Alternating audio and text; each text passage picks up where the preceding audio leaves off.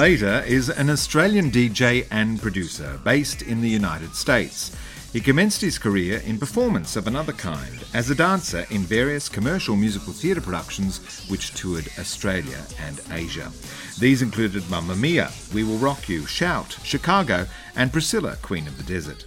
Dan's love of music eventually lured him onto the decks, first as a hobby.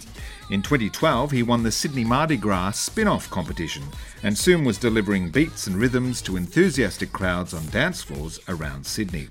Determination, invention, and obvious talent propelled him onto sets and residencies at some of the biggest parties around the world.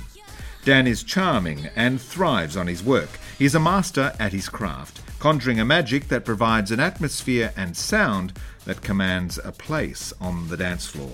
Dan joined stages from his home in Miami.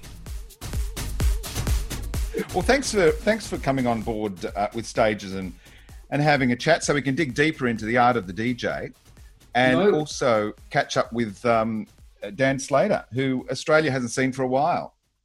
No, um, I don't know if they'll be back anytime soon, given the current political climate. Oh, the political climate and and the just the just the um, the huge pandemic which is engulfing the world. What you're based in Miami. Tell me about what life is like there at the moment. I'm based here in Miami, which we keep calling the COVID capital of the world. Um, it's quite eerie because it gone, has gone from being from about October through to March. April is like the busiest time of the year, and in March it just completely shut down. So it was a real ghost town, and it's it's, it's actually really upsetting to see places that you are so used to being able to go down to the beach. Like I've got mm, five minute walk from the beach, and I just have to I would have to avoid it because people wouldn't even look at each other on the streets. It's this paranoia. But only just now people are wearing masks, and I've been wearing masks as soon as I leave the house for a long time now because my mom has been so Daniel wear a mask Daniel wear a mask you're a good boy. The good thing is that people are being very socially aware socially distant. They've shut down ocean drive so they're starting to reopen restaurants all in outdoor spaces. Um, six feet away you, you have to wear a mask until you get to your table and i think it's like maybe six people maximum at a table.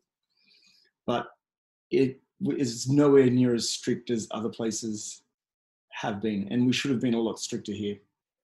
Do you think um, you should maintain that strictness? I mean, are people relaxing rules a little bit early? Um, I think in general, the US relaxed laws like way too early. Um, but at the same time, too, I understand where they're coming from because there's businesses are just going out like completely losing income and just having to shut. Miami's, Miami's going to be a very different bit place once this we recover from this. Yeah, I think the world will be. I mean, it'll it's forced us to look at the way we do things, and um, some positives will come out of it. Oh yeah, one hundred percent. Like I think also the way that people, like especially in like the performing arts, the, I think people will be will not take it for granted as much and being able to be together with groups of friends. Like last night, I had some friends over for dinner, and there was four of us, and um, there was a couple that were like, "We actually haven't been able to go to dinner with friends for a long time. Thank you so much for just bringing us together." And I was like, "Well, I would much rather sit at home and be able to talk to my friends and have a catch up rather than be like out and interrupted." So so how's your work been affected? Because you know you're DJing, you're you're out in great groups of people, creating a, a um, an atmosphere to to celebrate and dance. That's just come to a grinding halt, I guess. I have been look. I've been very very lucky that this year was going to be probably the best year that I've had as a DJ. In January, I was booked from January through to October with without any weekends off and most weekends I'll end up working Friday, Saturday, Sunday. I had like last year I'd set myself up quite well that I was I if I didn't know no one knew that this was going to happen, but I have been able to be live pretty comfortably. But it's gone from 100 to zero in the space of about two weeks. That was back in March. Um, but in February, I remember I was meant to play in Singapore. And I think about four days beforehand, they were like, oh, we're going to have to cancel you. There's this coronavirus. They're very nervous about putting on events. And I was like, it's okay. I'm going to Brazil next week. So it's been, it, it has been, there's been lots of ups and downs. And I've learned a lot about myself, a lot about other people. And I guess it's time for evolution. Like you're having to almost reinvent how people are going to perceive you as a DJ and as a producer? A lot of DJs seem to have gone online, and I know we, we had an email a little bit earlier. You thought you might have to do a, a, a sunset video, um, which is I've had a look at a couple of them. They're glorious. Just watching you know somebody have fun playing music while the, the sun goes down behind them. So we, we able to we moved a lot of a bit of stuff around, and um, I I have tried to not do many live streams and now focus more on production. Being like it's keeping yourself relevant, and I would much rather invest time and money in producing music rather than just playing music for the sake of it. Because for a live stream now, most people will click in, click out, that's it. But songs are going to be around for a while. Yes, and I guess this hiatus has given you an opportunity to focus a bit more on producing music. Uh, mm-hmm. You wouldn't have had that time in in the past. not at all. But this is the thing: like everything was kind of, you get your songs ready for set for summer because you're you're about to go on like you you'll have a summer tour, and it'll be about certain songs, or you'll do remixes for certain artists, and everything just got put on hold. Yeah. So finally, we have a few projects that are coming out. I work with a singer, Zoe Badwi, who's actually in Melbourne. And we're super excited because we've got one project that comes out at the end of this month. And it's a, a feel good anthem, which hopefully, I think we're going to start, we're actually going to um, do a, a film clip via Zoom. So we're going to put the call out to, it's going to be a pretty epic project, but we're very excited about it, and we want as many people to be part of it as as possible. Yeah, it's extraordinary what artists have been able to do using the Zoom platform. Totally. I think the last time we caught up was in the green room slash a tent, waiting to uh, perform at um, the Sydney Mardi Gras VIP Bobby Goldsmith Glam Stand. And from memory, that was very early in your DJing career, wasn't it? About 10 years ago? Mm, I think it might have been 2013. So I've been DJing since 2012 now, so I'm coming up to eight years. But it was, yeah, that was very early on. And I think it's being as like, I went from musical theatre and I left there and did a Bachelor of Business in Marketing. So I always thought that I was going to go straight from working as a performer into a marketing role in entertainment or television. Because that's a definite consideration, isn't it? You know, you can have a great time dancing and doing musicals in your 20s and a bit of your 30s, but then you think, I need a bit of routine and security. Totally. And um, I think that's helped me a lot. Like marketing myself as a as a DJ. But yeah, that was God, that seems like forever ago. Mardi Gras. um, you'll be back there again one day, I'm sure. I would love to go back to Sydney. I went back for Christmas to surprise my mom.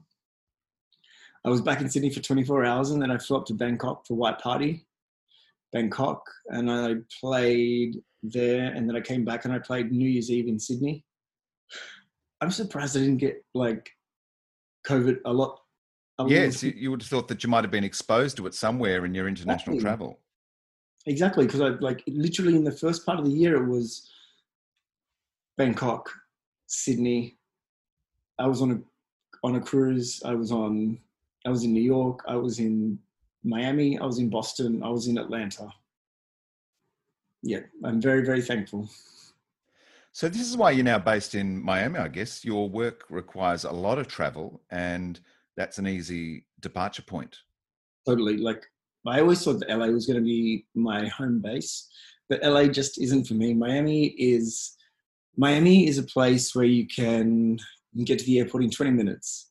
You can be anywhere on the East Coast in three hours. You can be in Europe in eight hours.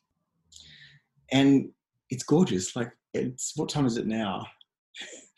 It's quarter past six and it's 31 degrees outside.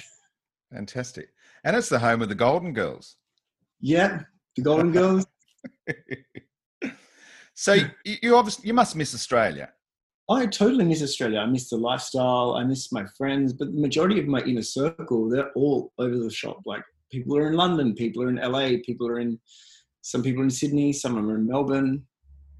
So my fam, my, my family are all still in Sydney and they pretty much all live 20 minutes from each other. So it's been like going home is hard. And my mum when this all started happening, mum was like, come home. Oh, no, no, mum was actually, stay, stay, stay. What are you going to do when you go back to Australia? Everything's shut down here. But now she's seeing kind of the numbers that are happening here. And it's, she's like, come home, come home. Yes. And I was... actually, I considered it, but I just, I can't, I just can't, I can't come home just yet. I've worked too hard to be here. Exactly. And I know it's about health and you've just got to be smart and there's things coming up soon like events and there's there's work opportunities here that I know I would never get if I was back home in Australia. Well, just wear that mask and be careful. Uh, yes, I have actually got personalized dance now, dance later masks. Yeah, I see them so advertised on social media. Yeah. I love that. Uh, this is obviously your marketing background. Dance now, dance later. And what a what a terrific phrase. Uh, well, it's actually uh, my friends were at Mant, uh, was it Manta down at Woolloomooloo Wharf. This is probably going back 10 years ago. And this is when I was dancing, and people were like, oh my God, this is such a funny joke. Dance now, dance later. I was like, okay. It went along, and then I was like, hmm, how do I cash in on this as a DJ? So I um, started getting merch designed, and it's things have just kept on rolling and rolling. it's actually been it's a, it's a good revenue stream considering that the performing gigs are not we're not performing at the moment. Um, and I've got some yeah I can't really share too much, but there's uh, some pretty exciting projects coming up that aren't DJing. really? Wow, that's great. Well, we we wait with bated breath. You grew up in yeah. Sydney? Yeah, I'm a real Sydney boy. My family had a place in Ultimo on Jones Street. Oh, you're right there in the centre. Right there, right around the corner from the Lyric Theatre. you, you of course, would have performed there a couple of mm. times, maybe with Priscilla. We did Priscilla there. The first, actually, the first musical I did was Mamma Mia. Um, we did Mamma Mia. We did Priscilla. We did did Chicago there? No. Oh yeah, I think Chicago there. Did we? Well, there's been about ten productions of Chicago. I think. So I'm sure they've played at every theatre. uh, yeah. I know. So, so um, Shout? No, that no, Shout was um, at the um, Royal or the it? Capitol. No, it was at the yeah, Capitol. I feel really bad that I can't remember where shows were. I was like, I know I did it, I just can't remember. oh, it's a couple of couple of decades ago the funny thing is too, it's like we're um, the the Australian cast of Mamma Mia is doing something coming up soon, and I obviously can't give too much away about that. But it's going to be weird because a lot of people stood up and really know that I have a musical theatre history. So, mm-hmm. yeah. Do you ever play um, uh, ABBA in your sets? Of course, the gays go wild for Voulez-Vous. Fantastic. Gimme, gimme, gimme, Cher's version. Yeah, yeah. What about that Cher album? Yeah, that, that's um Cher meets ABBA. Who'd have thought? But it was fantastic. I loved it. I actually really enjoyed. I enjoy watching some of these, uh, like the remakes. Well, no, the, the when they make the musicals into the movies. Yeah, yeah. Because it brings back so many like happy memories, and you go, "Oh, do you remember when that happened?" Or did you enjoy your life as a dancer and a musical theatre performer? I loved it. Like I had so many great opportunities. As far as travel and, and meeting oh, great people and yeah. I we like coming straight out of full time and being on it on on Mamma Mia, we did Sydney, Brisbane, Perth, Adelaide, Auckland, Hong Kong, Singapore. So, like, as a 20 year old, who gets Yeah. these opportunities? Yeah. And then, like, on we were Rocky, we went to Kyo- Tokyo and we went to Osaka. And, like, you get to, like, some of the places we got to perform in and just explore, like, but, like, even now, I, my mum, she's, she made me this quilt um, and it's got all postage stamps on it. So every single pl- like place has a postage stamp of where I've been, or Oh, played, awesome. or done a musical. So it's pretty special. Dance now, dance later, quilts maybe. No, no quilts. That's mum's department. So that, but she actually no, she's gonna make me a new one. Um, because usually, as at, for some of the festivals and stuff, they give you like branded merchandise. So she's like, keep all the shirts and whatever you, and I'll make it into a quilt for you. So Excellent, excellent. Dan, do you know the first words you spoke? Oh, I've got no idea. You've never been told? No. Hmm. I have to get back to you on that one. All right, that's all right. What's I'll post it in the comments section. yeah, okay, okay. I can tell you what time I was born though. I was born at 4.35 p.m. Oh, PM. All right. Not in the middle of the night because a lot of your working time is in the wee small hours of the morning. Yeah, which is kind of weird because like when I am working, usually my routine when I'm back here is I'm in bed by 11 o'clock. I'm up by eight o'clock in the morning. And because you're, because you're constantly traveling around to different places and time zone, you're working on a 24 hour schedule, like trying to respond to people. So that's why I try and make sure that I go to bed, switch off all like computers, phones, and actually get a decent sleep during the week. Um, and maintaining your your health to optimum would be pretty paramount, I guess. I, I guess you're particular about diet, um, exercise. Well, that's I bought a slow cooker, so Fantastic. So just before you go to bed, you can put it on and it's ready. well, usually about four or three o'clock, I'll put everything in the slow cooker. Go to the beach for a couple of hours, come home, and then um, I've got five meals there waiting for me. You've got it sorted. yes, it's a routine down. What about your favourite sound? What What do you enjoy? What's What's your favourite? Ooh. See, when I'm at home, I either have no music on or old disco and like funk. Great. Well, that's just to get you out of that um, that workspace, I guess. completely because otherwise it's just like you are constantly surrounded by noise it's nice to have come back and have a little bit of a a safe a safe space i guess Do you ever listen to any music theatre? um Past recordings? I can't remember the last time i listened to a musical theater what did i oh, what did i watch recently some i watched something with a friend and i was like you've never seen this before Frozen. oh i love frozen Yeah. i heard it was about to actually open in, in australia recently Yes, it's scheduled for December, so I'm not sure what's happening with that. But um, that was sort of all. It was cast and set to go into rehearsal, and then COVID happened. And um, Yeah. but as far as I know, they're still hoping to get it up in December. So fingers, fingers crossed. crossed.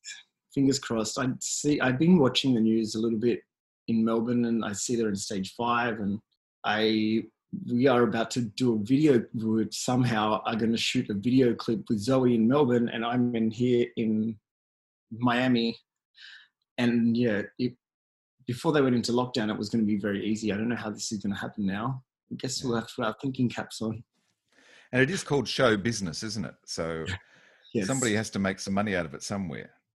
Well, this is a, this the main reason that I did this project with Zoe. We did it together is because we just want to create a positive message. At the moment, there's so much negative on social media. Like people, and everyone is entitled to an opinion. I totally get that, but I don't want to be opening up my computer every day and seeing someone write a, this nasty thing about this person or this person. And yeah. it's this extraordinary social media, which you would hope would bring us all closer together. You know, uh, globally, uh, we're only a you know a, a keyboard away from each other, but it's opened up all of this sort of. People aren't kind anymore, are they? They're just sort of, especially if they can be anonymous behind a keyboard and write anything they like. not at all. And look, I'm not going to lie. During this time, I've actually been targeted personally because I went back to work um, at a club in Atlanta, and people who weren't there decided to literally send me the most disgusting messages that I've ever. And you don't know how to deal with this. You just get consumed by it, and you re- you read it and you go, "What are these people like?" What are these people thinking? Like I am a human human being as well, and I'm there to do a job. So it's been a very interesting couple of months. Yeah. That takes a lot psychologically to, to deal with that. I mean, it's only one idiot's. Oh, but no, trust me, this went on for two weeks. Oh, really? Yeah. From the same person or a group of people? Uh, like, let's just say thousands of people. oh my, that's a big group. But um, it it's just that people are uh, they're at home. People are looking to like blame someone for this, have a got someone for this and this. I, if you've got nothing nice to say, don't say don't anything say at all. Yeah. So I'm like saying, if social media definitely has a lot of power, but I think it's a, it would be nice if people started being a lot more kinder to each other. In the theatre, we are reviewed. The reviewers come and see the show, review it. Does that happen with DJs? Um, I haven't really had many like people come to ever review a show that I've done. I guess review our reviews would be based on your popularity and just working constantly. Like because yes, you build a following, I guess, don't you? Do, do people follow you around at to various parties and, and gigs? And that's actually why I kind of uh, that's what I miss the most is connecting with people and um, seeing people that you because in the US it's so easy. It's, it's like here it's so easy to fly to another city and spend the weekend there, and you'll get to catch up with friends. And so a lot of the time, I won't stay at hotels. I'll stay with friends because that way you can catch up with them properly. You can sit down, you can actually watch TV, you can have meals together. So exiting musical theatre, you you did a bachelor of business in marketing, and and I, I think I cut you off before, but you hope to work in television, yeah?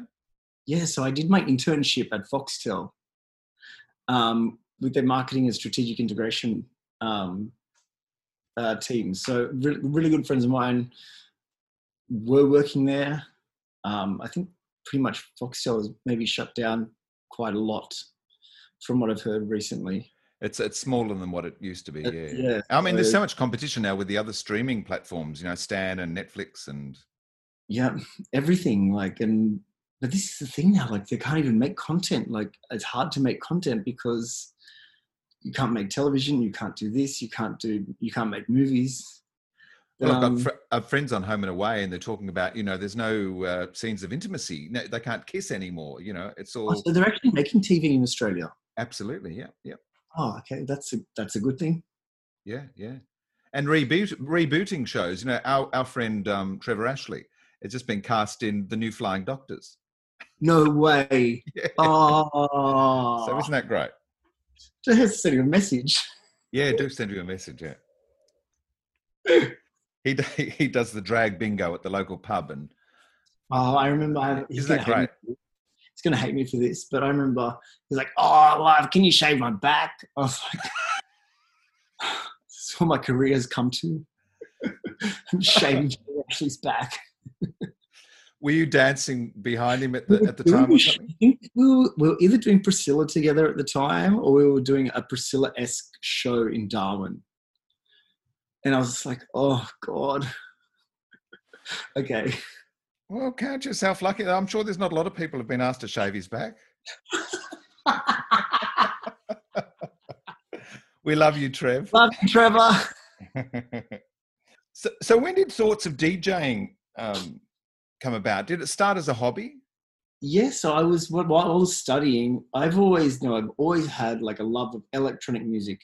I think the first single that I had was 2 Unlimited, The Workaholic which is like this heavy techno back in the 1990s. so I've always like grown up with like electronic music and seeing like fads go in and out. And built up a collection. So while I was studying, I just needed some sort of creative outlet because I'd pretty much stopped dancing, and I'd stopped dancing, and I just wanted to do something. So I started doing one-on-one lessons with this place in Leichhardt called the DJ Warehouse, which I think might have shut down. Um, but I, and I didn't tell anyone because I didn't want anyone to know. I just was doing it for myself. I was like, I just want to learn how to DJ, and it was it was really cool. Like, because I learned off um, two straight guys, and I like learned all different styles. Um, and my my real love of when I'm DJing is like deep house and tropical house because it's just got that like summer vibe to it and define those genres for me. Are they? Uh, um... So yeah, the tropical house is more. It's it's definitely melodic. It's got like it's a bit more. It's a bit more easy listening. Um, sort of chill music. Uh, not super chill, but like it feels like you'd be sitting in a in a cabana in Ibiza or in on a like a, a sun lounge in Nice or somewhere like that. Some like feels very. That's the stuff that I love.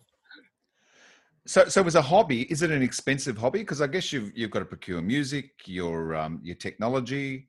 Um, it kind of was, but it was. I had a, I was just like had a passion for it. I loved it. And then when I started getting booked for gigs, it just actually the first time that I played at Mardi Gras was the year before the Bobby Goldsmith, and I'd won the DJ Spin Out competition. So you get to play like an opening set and it was a disaster. what went wrong? It was raining. The equipment wasn't set up. Were you in the RHI or one of those big halls? Uh, the, the, in between the two, so where everyone first gets to. So they open the gates and there's no music, and I'm like, "Hi, I'm playing the opening set at Mardi Gras." Was someone able to save it? Look, I then I was thankfully at this stage I knew enough to like set things up properly and but yeah, it was it was it was that was probably one of my first gigs and a baptism of fire. Definitely a baptism of fire. So your first gigs were happening around Sydney, I guess. We yeah. were playing at what places like Ark and Home and. Oh, well, exactly. I, I played it home was one of the first places I played at, but I didn't get to play at Ark, I think, for maybe two or three years until I'd started DJing. Like there was specific promoters in Sydney who were like, he's not a real DJ. I'm like, well, I'm going to show you. what what did they consider a real DJ? Oh, who knows? Who knows? Uh, yes, I know. People could be fickle. Yeah, totally. And I was like, okay, well, I'm not a real DJ. I'm just going to go and get some real gigs overseas. So is that is that what propelled you to to go uh, international? I have been like I'm so motivated, like always, to make sure that I'm like constantly doing something new. Or but when I when I first started going overseas, I just was going on like as a holiday. So I would. This was I'd finished my. Oh, I think I was still studying marketing, so I was just. I guess I was doing business development and sending out press kits to people and contacting promoters and clubs and venues and saying, hey, I'm from Australia, book me. And you might contact 30 people in one night and you'll hear back from like four or five. But that's enough to say you're going on a European tour. Absolutely. And you just build the momentum like that. So when I see like DJs coming up and they're like, oh, you need to introduce me to this person and this person, I was like, well, I've never heard you play live before. You need to start forming these relationships because I'm not putting my um, career on the line for you. I'm more than happy to help people out. Trust me. I'm the first person to contact someone.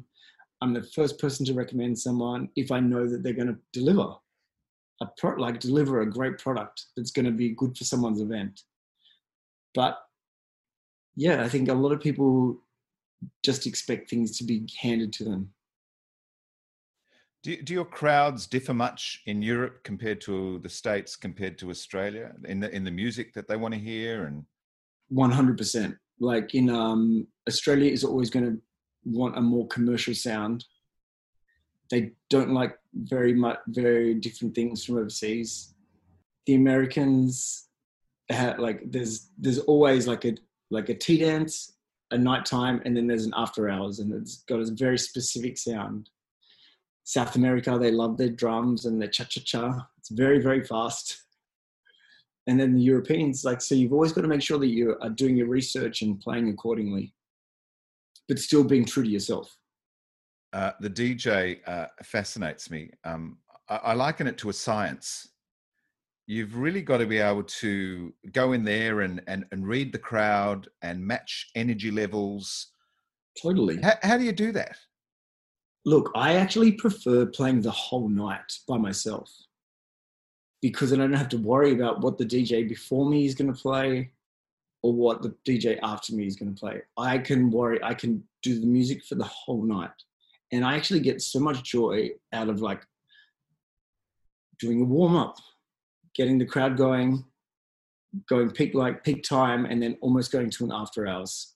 Like I love that. It's exhausting because sometimes you're playing like eight nine hours, but sometimes playing for eight or nine hours in the US is just as exhausting as playing two hours in Brazil because they love their things just so quick and you've got to put so much more like so much energy in just to that little space so yeah you're like a puppet master i guess. You're, you're manipulating that crowd all through mm-hmm. the night. Can you can you rely on certain hours you know like 1 a.m and 3 a.m they're going to be at this level and i need to provide this sort of music or? Yes. And you also have to make sure that you're just constantly not playing like radio hits.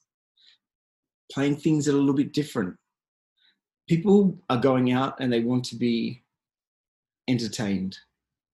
So you can play them new music that they might not have heard before, but like at the end of the day, we all want to be entertained and have fun and with our friends. And yeah, I, I try and bring that to my sets. There's that fabulous story of, um, I, am not sure the DJ at Mardi Gras one year, early on, I think, and of course playing club beats all through the night. And then in the middle of it all, just played the Blue Danube. Da, da, da, da, da, da, da. Have you heard that story? And the crowd just stopped. Like, what the? and then people just started. Uh, and well, I guess they either walked off or they actually participated. And whilst well, there was, I know, I know. That you can't do that all the time. I know, or no, ever. Perhaps. Definitely a world pride. There, Tom Stephan, who was a phenomenal DJ, he he did something very similar, and the crowd went crazy for it. It was like one of the closing parties of New York Pride. World Pride last year at Alegria, and it was just it was a moment. So it sometimes works. I can't remember what the song was. I wish I knew. Yeah, when it just comes out of nowhere. Mm, totally came out of nowhere. Three minutes, everyone was living their best life. Hey, speaking of World Pride, you know Sydney's got World Pride coming up. That'd be a nice time to return Dan Slater. I will be I will be very interested to see if Sydney can pull off a World Pride big event? Yeah, it's just that there's a lot of the Sydney that I first remember is very different to the Sydney that is now. Things are very heavily regulated in regards to venues, in regards to, I know that they've relaxed the lockout laws, but even like for me, when I came home to Sydney for Christmas, it was like almost like a ghost town. And yeah, you've got a point. I mean, I think back to the gay games in 2002 and oh what God, a fantastic fortnight that was. Yeah. The energy, the energy yeah. in Sydney during that time was phenomenal. Yeah. But like, I was, when I think it was in Brazil this week, this year when Mardi Gras was on, and I had friends from Miami go to Sydney. And there was this whole thing where they had sold double the amount of tickets for is the oh, venue size. Yeah, yeah, the party, yeah. If you had done that here, they would have ripped you apart. So look, I don't know, like maybe I thought like I think that maybe instead of trying to go up Oxford Street, why don't you go down Oxford Street and then do something in Darling Harbour or something? Yeah. I is think it, Darling Harbour still? It is absolutely Darling Harbour, darling. well, yeah, it's about you know if something's been the same for many many years, it's time to mix it up. Come on, mix it up. New. Reinvent. Yeah. Exactly, evolve. I mean, there's that old line: "If it's not broke, don't fix it." Well, perhaps yeah, some things are broke and they do need to be fixed occasionally. Some things need to change. So, what are the tools of your trade? I guess you don't carry around a big box of LPs anymore. No, I carry around my headphones. I don't take my laptop to work ever because I'm too scared that I'll lose it. And I carry around two external hard drives, which have the same amount of music on, or have always. So I always always have a backup, wow. so I can travel very light. And you just plug that into the equipment at the venue. Yep. So you have always like you'll have a technical writer um, depending on the event, I'll go and sound check. If it's in a club that's already functioning, I sometimes won't because I may have flown in. I will go straight to bed, sleep, eat, go to work, and then go home. So, so what's on those hard drives? What's what's your music collection? Where do you get that from? Do you make that yourself? Do you are you downloading from iTunes? Are people giving it to you? There's yeah you as a dj there's like a lot of different promo lists that you'll be on from different uh, recording labels um, other producers um, there's stuff constantly coming out on beatport on all digital platforms. Um, people are making remixes and selling them and then you've got your own music that you're making and selling. That's like the and when you actually get to perform your own music is it's quite an amazing feeling like I've been working with, for the last couple of years, I've been working with Alfie Arcuri, um, Samantha Jade, and Paulini and doing remixes for them. And the Americans love her, love them here. Like Alfie, Love is Love is, is an anthem here. The boys go crazy for it.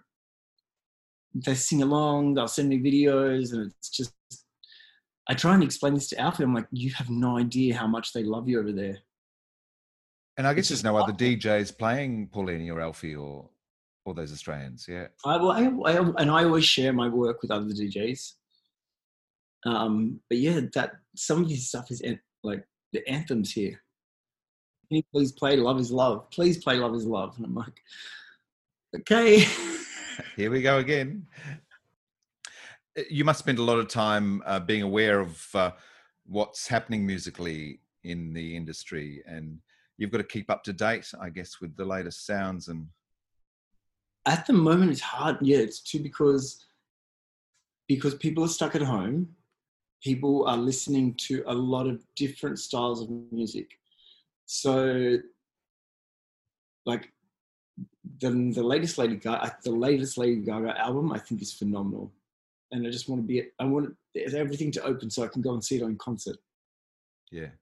Was it here comes the rain or? Um rain on me. Rain on me uh, yeah else is this? Yeah, it's a, it's a really good album. Dua Lipa's got some really great stuff, but I think that's the sort of sounds like disco dance is sort of heading at the moment. So you do still get the requests. People come and say, "Play this, play that." Oh yeah, you'd be really surprised at some of the requests that you get though. Can you please play some R and B? I'm like, no, I'm not playing R and B. Doesn't fit at the moment. Doesn't fit. Do, do, you improvise your set, or is that all pre-planned? You go in with a sort of, uh, uh I'm going to. These are my track list, and and that's. I always the way that I usually put together a set is that I will make sure that I've got. I'll go through all my promo lists for the week. I'll go through anything that's kind of like being sent to me that's new, and I'll make sure I try and have at least ten new. 10 new songs for each set because sometimes you you only get to play 30 songs but it's having your own mindset and just having that freshness and keeping it fresh. You you seem to be a picture of serenity. You've got a perpetual smile. Do you ever lose it? Oh yeah. Oh gosh, last year I was so exhausted that like I won't say no to work, and if it's logistically possible, I will do it. But around think it was going into World Pride in New York. I think I had, maybe just taken on a little bit too much work going into summer. And then we got to the end of June, or we got to just before New York Pride, and I had to unfollow every single group, group message, WhatsApp, everything page that I was because I was getting notifications. And it actually gave me a lot of anxiety because there's so much heightened emotion. People are like, this is going to be the best thing, and this. And I'm like, I had to say, I did this campaign for John Barbados, which is a clothing label here. And they're like, what do you want to say about this? And I said, look, people need to remember that Pride is more than just a party, it's a protest. You're not going to Pride to party all the time. We're going to like, it's a protest. Like, think yeah, that's where its origins are, its roots. Exactly. So, but like leading up to it, I was having the worst anxiety. Thank God I have a beach here that I can walk down the street, and when I get to the beach, I'm in a happy place. But then I, you mentally have to prepare yourself because I think I played in 10 days, I did seven cities. Wow. Two in New York, San Francisco, P Town, Saugatuck, which is up in Michigan, Santiago, Buenos Aires. Yeah, there's a lot. And, if you've got a PA or a um, a manager that sort of uh, organises that, for you you've got to do that yourself? I've got booking agents um, that will look after me in the US, in Canada, in Asia, but I will not let anyone else book my travel except for myself. Yeah, like so a promoter will like book you on a basic economy ticket to save them twenty dollars. Oh yeah, you got to be I'm comfy. like, how much the flight's going to be? You can either give me the full flight, or I'll book it myself. Uh, some people, when they work in the theatre, have superstitions. Do you have any rituals that you go through when you're DJing? Look, I always take food with me to work because I get hungry. oh, yeah, yeah. So you're you're eating during a set. Yes. what what sort of things are you eating? Just candy and stuff, or I'll take protein bars or protein shakes. Well, I suppose you've you've got to fuel yourself, don't you? Especially if it's yeah. a long shift. It's exhausting. It's like going. It's like playing a, a football game. Sometimes it's like people are like, "Yeah, just stay there and you play music." I'm like, "You have no idea." Are you able to um, uh, answer texts if someone sends you a text, or is your complete I, I focus the on the? I got the iWatch, so I don't have to. Like, if I look at it and I'm like, I don't even have to like worry about it. Right. Um, if because I don't want to be one of those DJs who's on their phone constantly. Yeah. If there's a problem with like one of my friends getting into an event or something like that, then I'll. But like if it's someone who's just, I'm like, no. No, no. Um, what about if you need to go to the loo? I will go to the toilet. Yeah. Right. But it's, it was so funny. There was like there was a couple of weeks in a row where I was playing, and I would run out, and because they were like small clubs, you'd have to go to the restroom, and someone was like, "Oh, can I take a photo?" I was like, "Can I pee and go back to work?" That's when you know you've made it. Absolutely. What What's the most exciting moment you've had DJing? Oh, that's a tough one. Um, ooh, last year, actually playing in New York for World Pride was pretty spectacular. It was on Pier 17 down in so in the background you had Brooklyn Bridge. The other way you were looking down towards Wall Street, and we had like a double rainbow, and it was just like it was one of the most incredible gigs I've ever done. Um, a, a, a, rainbow is part of the set, or there was a real rainbow in the sky? Because we had a like we had a storm halfway through the event, so everyone had to go downstairs, and then there was this double rainbow. Everyone came out, and I was like, "Wow, this is." Wow! Wow! Um, and, and what sort of numbers are in the crowd for that? I think they had three thousand people there, from memory. Yeah but yeah, like playing in like Brazil is one of my. I love playing in Brazil. Um, New York was, has always been fun. Always playing in Miami is always great too. Like it's because now it's my adopted hometown. Has um, your life as a dancer supported your work as a DJ? One hundred percent, because people always see me running, like jumping around and I bring an energy. Well, I think I do bring an energy that is entertaining. Yeah, and look, and for those people on the floor, um, we've all got that primal urge to dance, don't we? Whether we do it well or badly, we all have oh, to express ourselves through uh, through movement. And there's there's certain songs where I will go out onto the stage and dance, and I'll like grab people up onto the stage and dance with them, and it's all about putting on a show at the end of the day. what what about lighting designers? How, how closely do you work with them, or or not at all? It's up to them just to follow. What lighting designers, not so much, but I do have a lot of control over my visuals. So, like, there's a lot of LED screens where you can get you can give like a, a AV company your your images. So you'll, they'll use that at the beginning of your set or like throughout your set. So I've got a lot of control over the sort of image that I'm sort of portraying. Um, and I've got uh, about four or five different versions that I'll use, depending on what it's for. Um, so like if it's like a daytime pool party, I've got like some visuals where it's more summery. Great. Um, and then I've got some nighttime stuff, which is a bit more dark and moody and atmosphere, yeah. creating atmosphere. Yeah, totally. Yeah. What's a tune that never fails to get people up on the dance floor? Um, I have one that came out with Zoe last year, "Sold My Soul," and people. Oh no, actually, it was the year before. I think people still want us to play that all the time. They're like, "Sold my soul, sold my soul." Um, commercial wise, what's the song that? No, um, anything Madonna usually gets people up.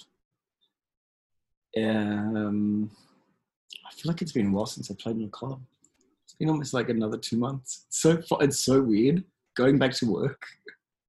Well, I think this year certainly has just distorted any sense of time. You know, three months can feel like three minutes, and vice yeah. versa. Um, where are yesterday, we? What are we yes, I think it was yesterday. No, two days ago, I was at the beach with a friend of mine who's another DJ, and I think I asked him three times. He was, I was like, "What day is it?" He's like, "It's Wednesday." I already told you this. You've forgotten your ask. Oh dear, oh dear. so, the other side of this, have you really thought about what that might look like? I mean, depending on how long it takes, but do, do you think we'll be able to sort of gather in clubs and venues and parties again? They are actually starting to do um, events in certain areas, and they're very they're very legal, where you have to get COVID tested beforehand, and then you get rapid tested before you enter. So temperature checks and yep, which I think is unfortunately it people might see it as discrimination, but I think it's just a way of keeping people safe and healthy hmm. until there's a vaccine. Yeah, I found out I'm getting more information from my doctors back in Australia than I am from any news source back here in the US. Really? So, so the yeah. media is not communicating information really at all as it should be. Oh, gosh, yeah. I I actually had to stop watching the news because I find it really depressing and just all over the shop. I think everyone really needs to look out for each other a lot. Like because the riots the during that the time here during the riots were very scary. Did you see any riots in Miami? Um, thankfully, there were some going down Ocean Drive, but I very rarely left my home during that time. Um, my friends, some of my friends went to ones that were downtown because um, I live in South Beach, but apparently they were very peaceful. And there was one that happened here one Friday that a friend of mine told me. He was like, "Do not leave South Beach. Do not leave your house," because the police had already been made aware of it, and it was um, a killer cop. It was killer cop protest. That was actually what it was called, which I found absolutely disgusting. Yeah, appalling. Yeah. appalling. So well, let's finish on a nice note. Uh, yes. People, the listeners, listeners yeah, want to get more of Dan Slater. What are your socials? You've got a website, I guess. Yeah, um, uh, dance now, danslater.com. Where, where people um, can access all sorts of merchandise. Yeah, you can get merchandise. You can find out what I'm up to. And I'm actually starting up um, a VIP access membership because I want to be able to still perform for my fans and as part of that you'll get like you get to get previews of new music you'll get live sets which i'm actually videoing from different places around like i'm going to do one from miami in a couple of weeks. I'm going to do one from a rooftop in la taking a boat out. Um, so these are all things that if you join then you can actually see. Go to all uh, those parties with you? well, they're not going to be parties, but they're going to be well, ex- ex- virtual experiences. Virtual experience for you, for for the someone who lo- who wants to still experience that. And also, there's all the, the dance now, dance later merchandise that we can get to, t-shirts, and, and, there is something coming, coming up very soon, which I'm very excited about because I never ever thought that this opportunity would come to me, but it's happening and it's happening very fast. So, but it is along the same lines as merchandise, put it that way. All right. Okay. We can't wait to uh, to find out what that is. Dan, thanks for chatting to us. I know there's a lot of people in Australia who miss you. You know, from theatre circles and also oh, clubs so and venues. Hear from some of the like old musical theatre crew. Well, keep well, keep safe, and and as your mum said, wear a mask. Wear a mask. Wear a mask. Wash your hands. Socially distance. Thank you so much for having me. It's been great. It has been uh, upsetting in episodes through the last few months to hear the way that COVID 19 has impacted many of the workers in the performing arts industry. Stages continues to record during this pandemic, and because these conversations are recording history, it's sadly a part of everyone's story, and we feel it's prudent to hear those stories. Disturbing to hear from Dan's vantage point in the States, eh? A sobering reminder for us all to wear masks, be mindful of health guidance, and to take care of one another. Next week, my guest is Hugh Munro. Hugh has had a variety of experiences as a performer. I first laid eyes on him as a child when he, not much older, was a reporter on the celebrated children's show from the 80s, Simon Townsend's Wonderworld.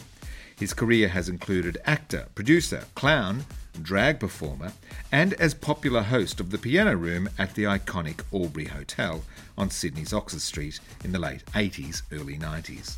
Hugh has a bag of stories and he shares many of them next week on stages.